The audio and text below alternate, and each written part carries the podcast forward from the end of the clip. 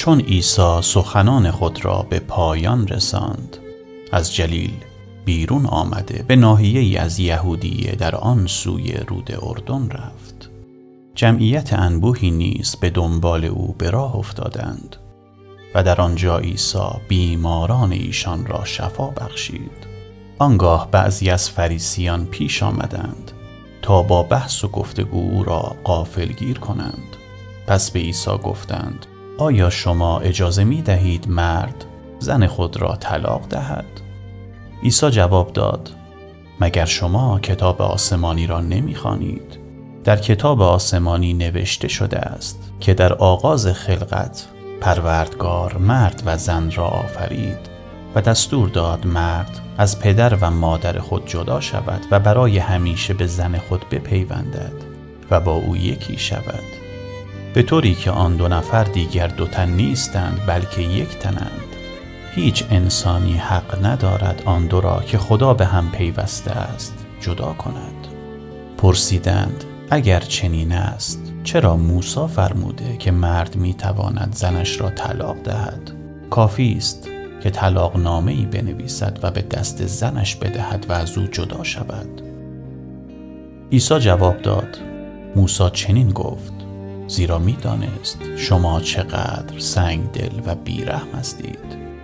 اما این چیزی نبود که خداوند در آغاز خلقت در نظر داشت و من به شما می‌گویم که هر کس زن خود را به هر علتی به غیر از علت زنا طلاق دهد و با زن دیگری ازدواج کند.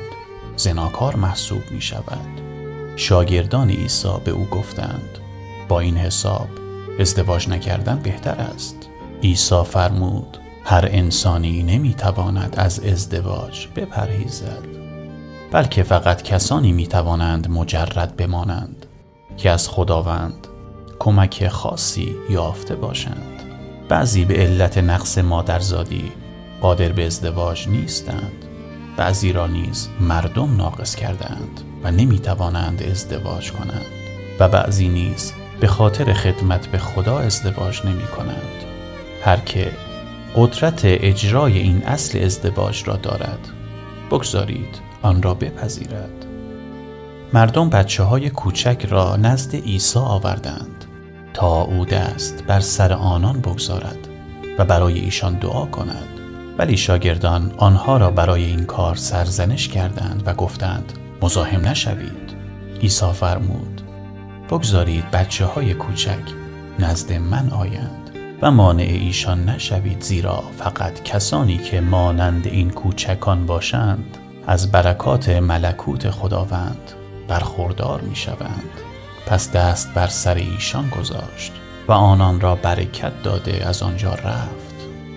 در همان روزها شخصی نزد عیسی آمد و پرسید استاد من چه کار نیکی انجام دهم تا بتوانم زندگی جاودانی را به دست آورم؟ عیسی گفت چرا از من درباره کار نیک می‌پرسی؟ غیر از خدا چه نیکویی می‌تواند وجود داشته باشد؟ ولی در جوابت باید بگویم اگر احکام خدا را نگاه داری زندگی جاوید خواهی داشت. پرسید کدام یک از احکام را؟ عیسی فرمود قتل نکن زنا نکن دزدی نکن دروغ نگو به پدر و مادرت احترام بگذار دیگران را مانند خودت دوست داشته باش. مرد جواب داد من همیشه تمام این دستورها را نگاه داشتم حالا دیگر باید چه کنم؟ عیسی به او گفت اگر می‌خواهی این راه را به کمال برسانی برو.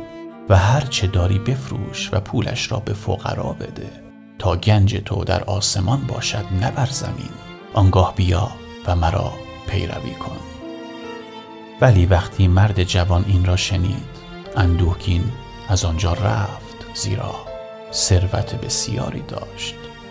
آنگاه عیسی به شاگردانش گفت این را بدانید که ورود یک ثروتمند به ملکوت خداوند بسیار مشکل است.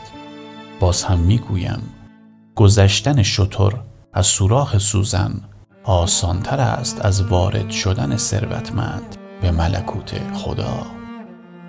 شاگردان از این سخن حیران شده پرسیدند پس چه کسی در این دنیا می تواند نجات پیدا کند؟ عیسی نگاهی به ایشان انداخت و گفت از نظر انسان این کار غیر ممکن است ولی نزد خدا همه چیز ممکن. پتروس گفت ما از همه چیز خود دست کشیده ایم تا به دنبال شما بیاییم. حال چه سودی آید ما می شود؟ عیسی فرمود وقتی من در آن دنیای جدید بر تخت سلطنتم بنشینم شما شاگردان من نیز بر دوازده تخت نشسته دوازده قبیله اسرائیل را داوری می کنید. هر که به خاطر من از برادر و خواهر و پدر و مادر و فرزند خانه و زمین چشم بپوشد صد مرتبه بیشتر مییابد و زندگی جاودان به دست میآورد.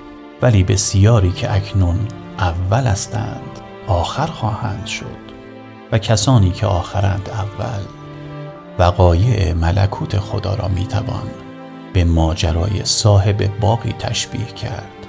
که صبح زود بیرون رفت تا برای باغ خود چند کارگر بگیرد. با کارگرها قرار گذاشت که به هر یک مزد یک روز کامل را بدهد. پس همه را به سر کارشان فرستاد.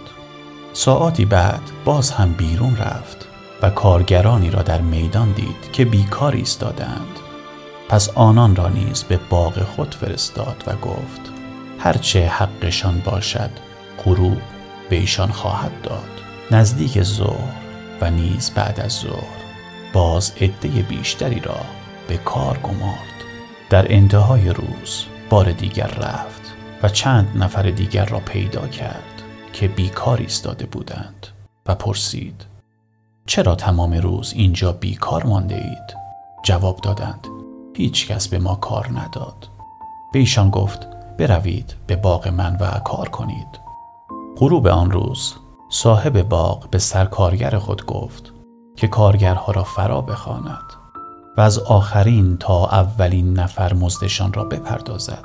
به کسانی که غروب به کار مشغول بودند مزد یک روز تمام را داد. در آخر نوبت کارگرانی شد که اول از همه به کار مشغول شده بودند. ایشان انتظار داشتند بیشتر از دیگران مزد بگیرند ولی به آنان نیز همان مقدار داده شد. پس ایشان به صاحب باغ شکایت کرده و گفتند به اینها که فقط یک ساعت کار کرده اند به اندازه ما داده اید که تمام روز زیر آفتاب سوزان جان کنده ایم. مالک باغ رو به یکی از ایشان کرده گفت ای رفیق من که به تو ظلمی نکردم. مگر تو قبول نکردی با مزد یک روز کار کنی؟ پس مزد خود را بگیر و برو. دلم می‌خواهد به همه یک اندازه مزد بدهم. آیا من حق ندارم هر طور که دلم می‌خواهد پولم را خرج کنم؟ آیا این درست است که تو از سخاوت من دلخور شوی؟ بلی این چنین است که آنانی که اول هستند آخر می‌شوند و آنانی که آخرند اول